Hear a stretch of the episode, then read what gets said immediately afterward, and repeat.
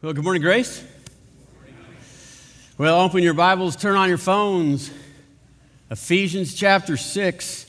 I'm gonna look, we're going to look at a passage today. We're studying the church as a congregation, and, and this message that we're going to see in Ephesians chapter 6 could absolutely revolutionize the way you look at all of life. It was written so that it would revolutionize the way you look at all of life. In Ephesians chapter 6, verse 10, it says this Finally, be strong in the Lord and in the strength of his might. Put on the full armor of God so that you can take a stand against the devil's schemes. For our struggle, our fight is not against flesh and blood, but against the rulers, against the authorities, against the powers of this dark world, and against the spiritual forces of evil in the heavenly realms. This passage says that we are to wake up, we're to suit up, and we're supposed to fight.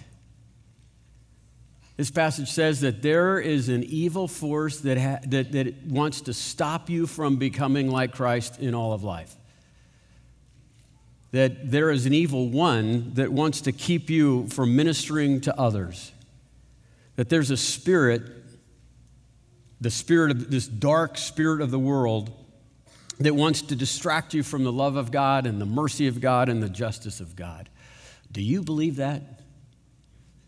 Do you believe there's a spiritual war going on? When I was 21, I, was, I wasn't even a follower of Jesus Christ for a year. I went on all, I went on a summer-long mission trip here in the United States. And at night, we would learn ministry skills and do ministry events. And in the daytime, we were able to get, we had to get real jobs, you know. And since every believer's a minister, that's where the ministry was for me. And I worked for a family business, and uh, the son of the guy who owned it was about 15 years old, a stunning young man. He was actually a model. He made more money one weekend modeling than I did the whole summer. Still mad about it. but we spent 40 plus hours a week just working in the stockroom and running errands together and um, we got to know each other pretty well, and I didn't know it at the time, but I was discipling him, and his parents were excited about that. They had been praying about it for some reason. I didn't know, but we got, we got along. He had a girlfriend that was a little bit older than he was. She was 17, and she was a supermodel. She, she was very attractive. They were very active sexually. And as he grew in his walk with God as we spent time together, he, he, he wanted to become like Christ in all of life, and she wanted to continue to have regular sex. And that conflict came to a head in his bedroom with just the three of us. I didn't know this passage that we just referenced. I didn't know there was a war going on. I was just doing what was next. His room, this battlefield, looked like a the best of restoration hardware. It was a beautiful room. Everything was in its place. There was Keith, there was Delilah, whatever her name was, and there was me. and he starts off by saying, I just want to do what God wants me to do. I just want to live for Jesus. And she said, You know, that, that's great. Good for you. But uh, that's fine. And then he said, Well, then we're going to we're going to need to stop having sex together. And she said, What? And and he, her face like gets all contorted. And now this, this is not the face where you, that could launch a thousand ships. She looked really evil to me at this time. And then she says, she looks at me and she says, Is it because of him? Is it because of him? And, and Keith said, No, it's, look, it's like this. I just, I just want to do whatever the Lord wants me to do, and I have to, I have to stop this. And then she turns back to me and says, You tell him. You tell him he can follow his Jesus and we can still have sex. And I said, Well, see, no, here's the thing. and then and then she grabs this potted plant on his dresser on his dresser and grabs it and hurls it at him. Keith barely ducks and then it just splatters on his wall. This perfect pristine wall splatters on this wall. There's nothing but, you know, pottery shards and and plant you know, and, and I guess, you know, some dirt in there. Kind of looked modern art, like, uh, so I, I, I'd call it like angry fern. And then, then she looks at me. I mean, no, no, let me tell you something. No 85 year old female, 85 pound female has ever thrown anything at that velocity since that day. And then she looked at me and grabbed this lamp and throws it at me. And the only reason I was saved is because the cord was still plugged in. the lamp, it didn't do so well. And then she starts heading out the door. I could not have been any more afraid because it escalated so quickly and she wasn't as pretty as she used to be. And so she comes, opens the door, and every all the way across the room, she's tearing the place apart. If she can touch it, she broke it and shattered it. She goes downstairs. Keith and I go to the window and watch her tear out of the driveway, uh, leaving some skid marks. And then the parents walk in. And I'm thinking, I'm in so much trouble, you know. And the mom comes over to me, hugs me, won't let me go, and just starts crying. And then the dad goes over and hugs Keith. And then they kind of stand us up because, you know, just a couple of boys. And they said, We've been praying for this. You're the answer to this prayer. This, this thing Delilah has had a power over Keith, and we didn't know how to break it. And we've been praying for him, and he was in a stronghold. And she wouldn't let him back. We lost him. And so we went to the church, and the church told us that he was in this bondage. And it would take the prayers of the church, and, some, and God would have to intervene. But this was, this was a spiritual war that was happening and it needed a intervention from God himself and there needed to be a breakthrough to break this stronghold in Keith's life. And that's what happened that day. He went on to become a pastor. It's a good story. It was a great experience for me. It just wasn't a lasting experience for me. I would have to learn again and again and again the fact of what the Bible clearly states that we do not battle against flesh and blood, we battle against evil spirits in the world. We live in one world, there are two realms. There's the physical world, we all get that, and there is a spiritual world, and an invisible world. The book of Ephesians the book about the church, okay? It's the owner's manual for the church and how to live life. It's a great book. It mentions this spiritual world, this, the heavenlies, five times. So, how could you do a series on the church without mentioning this subject?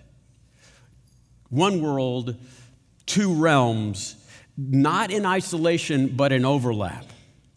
They touch each other. It's, it's, it's as though if you ever watched a really good movie and you watched it and you enjoyed what you saw, the physical part. You can play director's commentary, and that's like the spiritual world that's over it saying, okay, this is how we set this scene up. These are all the things that took place so that you could see what you see and you could experience what you experience. There's a whole nother level here, kind of like that, a little bit like that. And the spiritual realm that we talk about up here, it's at war. Full blown combat. And you and I, we are part of that spiritual war. Can I tell you a true historical story that kind of brings in both of these realms? Give us an idea what's happening? In the life of Daniel in the Older Testament, Daniel is, is reading uh, the book of Jeremiah, and it's taught, and Jeremiah is talking about the, the fate or the future of Israel. And he's rather perplexed, and he's, he's brought into himself to cons, you know, consider it, you know, deep prayer, trying to find out what this passage means. And so he prays to God, desperately beseeching God, and waits on an answer. And an answer doesn't come. And so he commits again to it and he waits another week for an answer from God. What is the fate of Israel in light of what Jeremiah has revealed to us? Nothing, not a word from God. Waits again. And then finally, finally, after 21 days, this was what happens. And then he said, an angel shows up, and the angel says, Do not be afraid, Daniel. Since the first day you began to pray for understanding, and, and you, you humbled yourself before God, your request has been heard in heaven, and I came to answer that prayer. So, what took so long? This is the director's commentary that's going on above the scene, the spiritual world. He says this For 21 days, the spirit prince of the kingdom of Persia blocked my way. And then Michael, one of the archangels, came to help me and left him there uh, with the spirit prince of the kingdom of Persia. And now I'm here to explain what will happen to your people in the future, for this vision concerns a time yet to come. Okay, do you understand the story? Daniel prays, an angel is sent. Takes him 21 days, not because he missed a turn and got lost, but because he got in a fight. And he is brawling with the spirit of Persia and would still be there today, except they pulled in a higher ranking special forces Michael angel. And he says, I got this, I got this, I got this. You get to Daniel and tell him how this ends. Do you believe that? Do you believe that's a real story? That, that there's one world and there's two realms and they overlap, and what we do down here can influence what's happening up here in the spirit world? And what happens in the spirit world can influence the way we make decisions? Do you believe that? Do you believe that life choices can actually work its way north and have spiritual consequences? And do you believe that spiritual forces can work their way into your souls so that they affect what you choose? That's what the Bible says. It's cosmos before creation. It is this war has been going on in the cosmos before creation, and it is coming to an end. And we are part of this. But we act like there's no war. Many of us live our lives like there's no real enemy. And today, here's, here's the big idea to today. I just kind of want to remind some of you, inform most of you, that there is a dual realm. And that spirit world, it's at war. And we're in that war with them. We're not playing around. And you're in the war whether you like it or not. The moment you were conceived, you were drafted. As to what side of the war you would be on, that would be a choice of Christ or the rejection of Christ. You are in his army or you are not, but you're in a war. You can't ignore it. I mean, the Bible doesn't say if you ignore the devil, he'll leave you alone. You know, you don't bother me, I won't bother you. That's now how it. Out. You ignore it, you'll get played. You'll be used. He'll be the puppet master, and you'll do what he says. There's a spiritual realm that is affecting our daily lives. And I would like to propose to you that it's, it's affecting your life, my life right now. Marriages, the country, the church. Could, let me just just think about this. Is every bad mood just a mood? Or maybe is there something more to that? The, the, the, the strained marriages is, that we might encounter, is it just that season? Or could, be there, could there be something else up here? the anger and the selfishness, the lying, the deceit, that doesn't have to just come from you. And not to mention like major things like bigotry and prejudice and genocide. I mean, what is hap? Just pick up the newspaper and read it for as long as you can until you're nauseous or until your conscience has been seared. There's like a franchise of evil that is throughout our culture, sometimes obvious, sometimes blatant, more often than not subtle, but just as damaging. There's a war. Do you believe in the devil? A real devil? You cannot hold to the fundamentals and the basics of the Christian life unless you believe in a personal, real, personified, high ranking angel gone rogue Satan.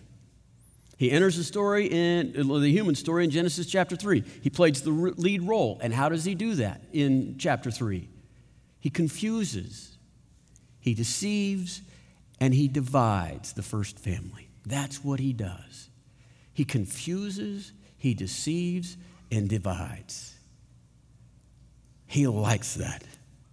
And he destroyed paradise and put, put the war, the earth, the earth at war with man, and, and a war with man and woman, and a war between all of creation and God. All because of this deceit and, and, and division, this confusion. The, the, the, the devil story is told from the beginning of the Bible, all throughout the Bible. One of the last chapters of the Bible is the Revelation where he's finally dealt with and thrown into a lake of fire. Jesus believed in the devil. I mean, he started his earthly ministry in many respects in, in, in a conflict, confrontation with, with the devil himself. And then throughout his ministry, he's always being pressed by demons. And he teaches unequivocally on the fact that there's a spiritual world and it's personified and it's coming to kill you. And every New Testament author, every New Testament author writes with great conviction, with, with great warning towards us that there's a spiritual war, we're in it, and we had better like, wake up and suit up and fight. I mean, Peter, look at, look at the graphic nature of Peter's description here. He says, You guys need to be sober minded about this, right? Wake up, suit up, and fight. Because he says, Your adversary, the devil, prowls like a roaring lion, looking for someone to devour. Devour, that word means eat. Have you ever seen a lion or a lioness hunt and devour? It's not like they get out a knife and cut it up in little pieces, their pinkies out, they shred that animal. This, this is a picture of we're being stalked by a predatory evil that is hungry to eat us. This is the theme of most horror stories, right? Where some person is, this evil thing is hunting to eat. Peter couldn't have been any more graphic. And his lesson is that it's one world, but it's two realms, and the realms overlap. And what we do in this realm affects the spiritual realm, and the spiritual realm, it affects us. And we are to wake up and suit up and fight in this war. How long has it been? How long has it been since you actually had a let's sober up? Sober up. He has a sober up. How long has it been since you had the thought, there is a devil, and he hates me? Not us, not y'all. He hates me. And he has delegated to demonic levels of and demonic beings to hunt me and to seek my soul that, that, that he might make me useless or an example of, of what it looks like to be a pitiful Christian who has lost his way because he wasn't awake in the middle of a war. When was the last time you thought that thought? That there's really a spiritual war out there and it's directed towards you. Some of you are thinking, you know, that's kind of silly. It's a little bit paranoid. And that's the problem. I know, it's easy. We could go over here and say, yeah, people think there's a demon behind every bush and on every doorknob. Eh, and that is certainly an error over here. Is that the error this church would do? No. No. We took science classes. We err over here thinking every once in a while in the exceptional, not in the normal. And that's where, that's where we miss this. It, it, the, the spirit of, of the Enlightenment, you know, where, where you know, we've taken, where most of us, in some respects, you know, subconsciously, we've taken this upper spiritual realm out. And, you know, globally, we take a, this ever since the absence of the spiritual world, it is the bloodiest 100 years in the history of mankind. We've killed more human beings in the last 100 years than we had in almost all the years combined because there's no war going on here. Do you believe in a spiritual war? Look what it says in Ephesians again. Let's look at the passage again. Finally, be strong in the Lord and in the strength of his might, might put on the full armor of God so that you can take your stand against the devil's schemes. And I think it's interesting here that Paul is talking about the devil being a person, a personality with a plan. He's an intelligent, scheming, not, not force, right? Not, not the Star Wars kind of force. This has a personality, it has a plan, it has a scheme. And I would, I'd like to tell you a little bit about his scheme. Here's what he does he deceives, he confuses, he divides. He confuses, he deceives, and he divides. And he targets what the Lord loves the most. It makes for a better trophy. I mean, he's, he's in a lot of things, but I just wanted, to, we don't have time, and each one of these could be a sermon amongst themselves. I had like six, and now I'm down to two. But here are the things that I know are precious to the, to the Lord in His creation. And, this, and so, he, so he uses these schemes of confusion and, and division to attack first marriage, marriage and family, right? God instituted those things as an illustration of what it means to be like the body of Christ. He used marriage to help understand what it means to have intimacy, to be, to be naked and, and unashamed there's so much in marriage and family that is a template of what ought to be. And so it is so value and so valuable and so sacred that we say what the Lord has brought together let no man separate. And the devil says, "Watch me. Just watch me." Do you believe that the miscommunications and the misunderstandings that you might have between your mate or between you and your children is just communication deficits? Could I propose to you that your family is a target for spiritual forces and his scheme is to deceive and to confuse and to divide? And, and I, in your marriage and family life, whether you're the child or the parent, could you wake up and suit up and fight this thing? I wish I, it took 10 years of our marriage before, probably closer to 15, before we realized we, my wife and I, do not have the capacity to ruin this little communication and make it this big of a deal there was more going on in our kitchen. And so we figured out early that we pray before a disagreement, during a disagreement, and after a disagreement. And sometimes we would just interrupt a disagreement and we just grab each other and hug and pray because we realized this isn't us. Neither one of us care anything about this topic. We can't remember the start of this argument, but we're going to let it tear our house apart. This is from outside of us. This is a spiritual scheme. He's after families because if you can destroy marriage and family, you can destroy a society from the it'll rot from the inside out. And no one, people won't even know why it happened. The other thing I want to talk about, not in levels of importance, is the church. I made a slide. I'd like us to read it. The devil schemes to confuse and divide the church for two strategic reasons. First, she is precious to him. And second, she is the power of God over spiritual forces in this realm. Let's read that out loud. The devil schemes to confuse and divide the church for two strategic reasons. She is precious to him she has the power of God over spiritual forces in this realm. The devil schemes to make the church look ugly and to make her powerless. The bride is precious to him.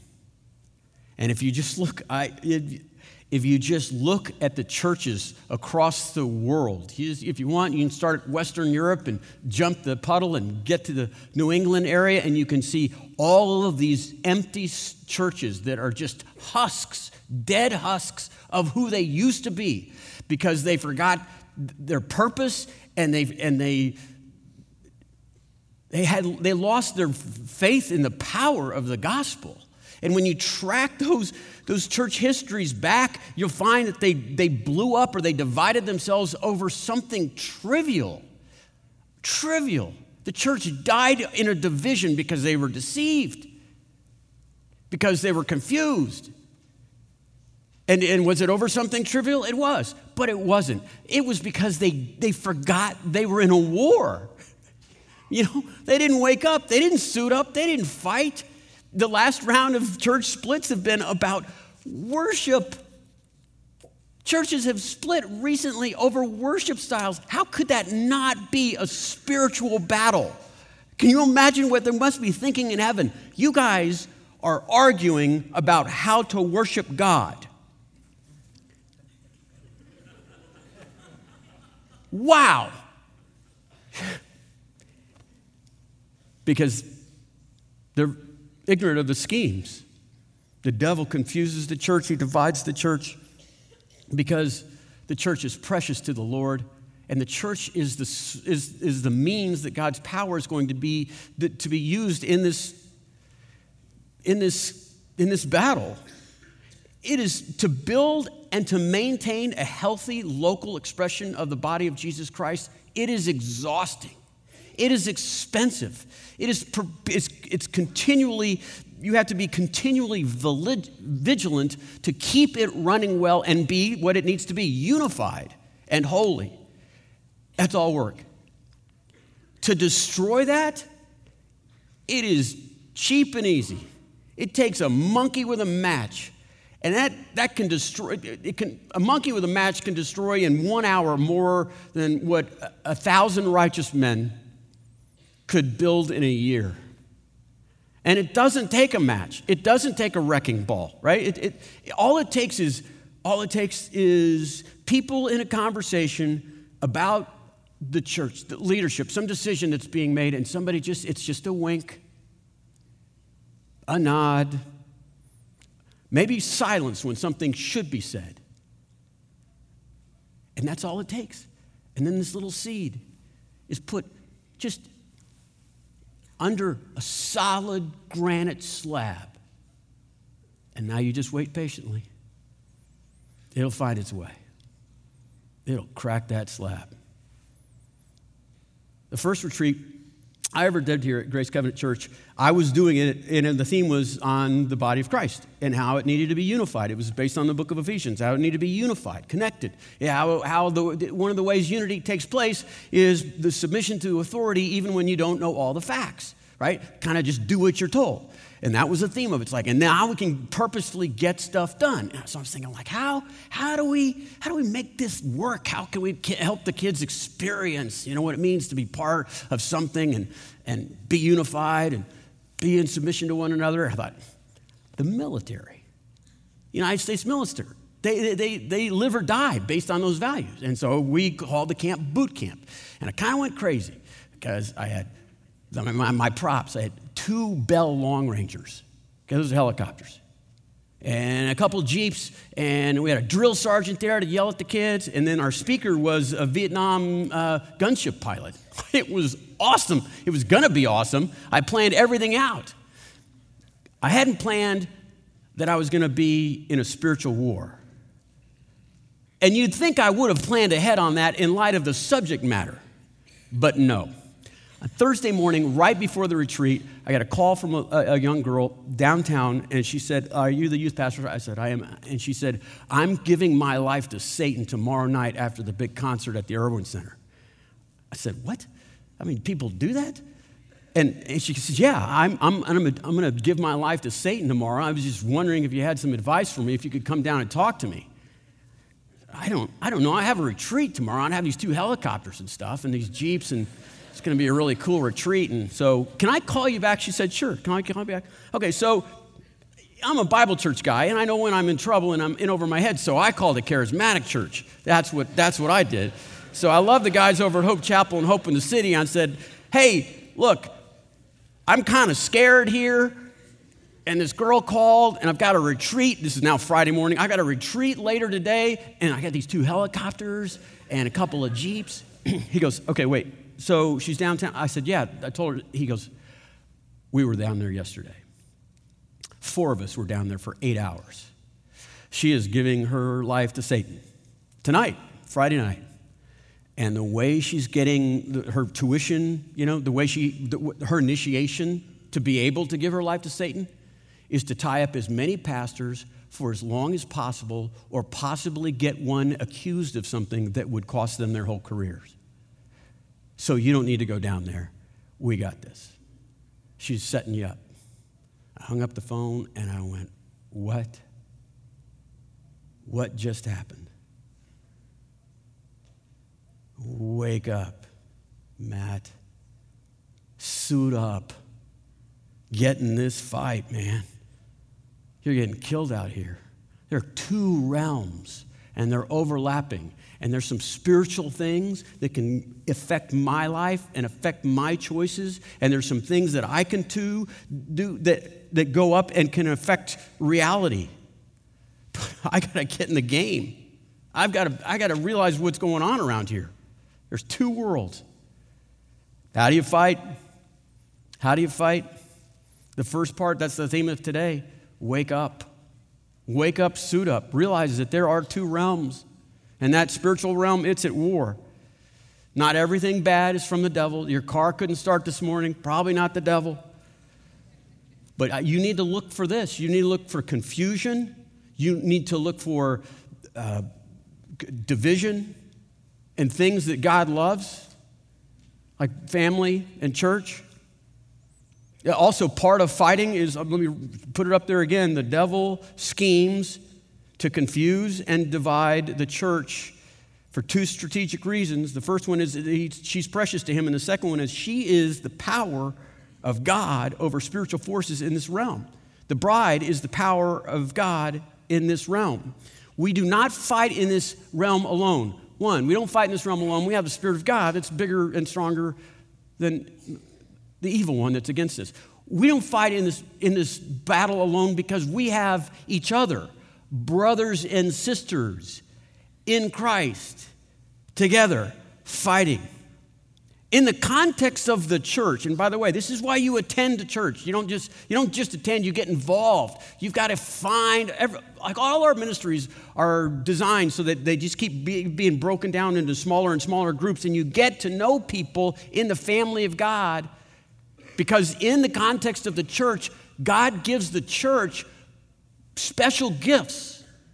In, uh, some, some of them pertaining exactly to this subject of spiritual warfare. And so some people have gifts of discernment and of knowledge and of wisdom and of, in our version, version of what would be called prophecy. They can see, they're more tender towards the spirit world. And you get that by being involved in the local church. The, the devil wants to take down the church because that's that's, that's combat headquarters. The other reason you, you're locking arms with people like this in the church is because there are strongholds.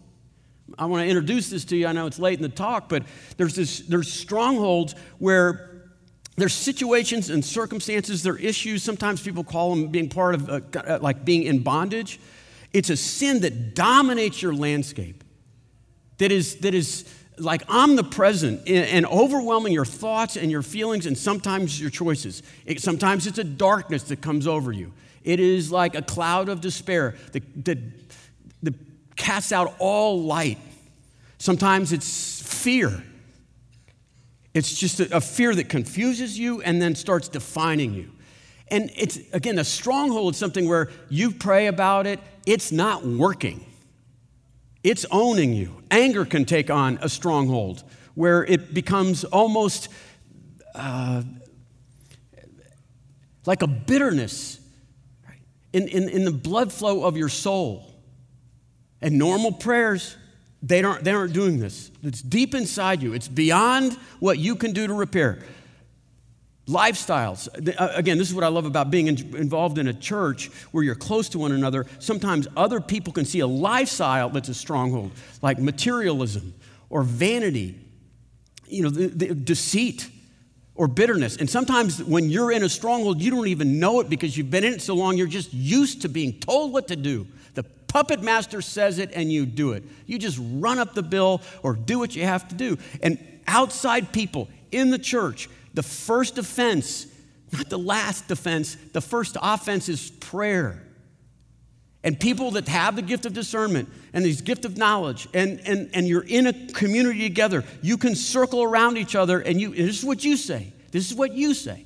You say, Dear my brothers and sisters, I'm, I'm getting crushed here. Now, this isn't a normal expression of sin in my life. I, I cannot pray this away. I am a victim. I'm, I'm fighting way out of my weight class. And this sin mocks me. And I need you to come around me. I'm, I'm in a stronghold. I need you to come around me. And then you, as that person, you come around that member of the body of Christ and you put your hands on them. You pray for them over the phone or whatever. And you, you pray scripture to them. And you pray at that spirit world. And you tell them this does not, he is not yours. He belongs to Jesus Christ.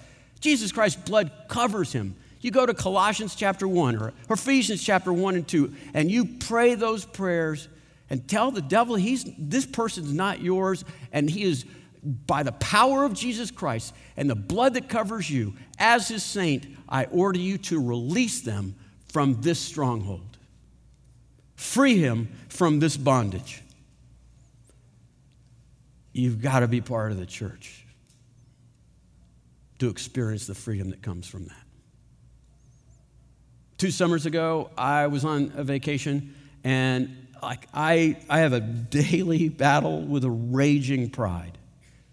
And for the most part, I can keep it under control. I got a chair and I got a whip and down boy. And I think that summer, I think God was teaching me a lesson. I think He was showing me you're just, you've tamed a cub lion. It's not even, it doesn't even have a mane. And I felt like he was trying to show me what was at my door. Satan is at your door, wanting to sift you. And so he let the lion roar. And I was so scared because, because I was getting kicked. I, I mean, I felt like I was being held underwater past the, okay, that's been fun, but now I'm starting to die. And I, I, I went down a hallway even on, on vacation, and I tried to call one of our missionaries because I knew I was in a stronghold, that I was being bound. And her phone didn't work right. I think that was part of the spiritual thing going on. I eventually was able to be helped in the context of other people and friends. And I'm glad I'm part of a church because the church is precious to Him, and the church is the means of thwarting this evil spirit in the world. These last two months, I found myself there again. Different demon, different foe. I'm that much smarter. I told our elders about it on Thursday. They circled some chairs around and they prayed for me.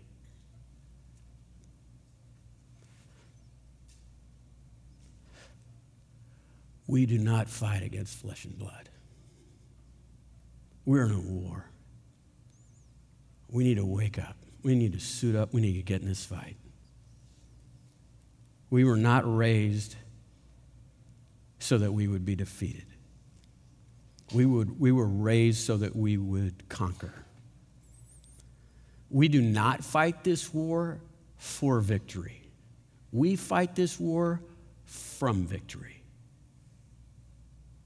We're just trying to get to the end with as many medals as possible.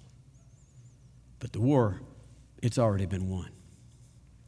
Today, I'm coming here to ask you do you really believe that we don't fight a war with flesh and blood? We fight a war against principalities and powers and rulers and spirits of this evil age in our everyday lives, looking for, looking for the confusion and the deception and the division of things God loves.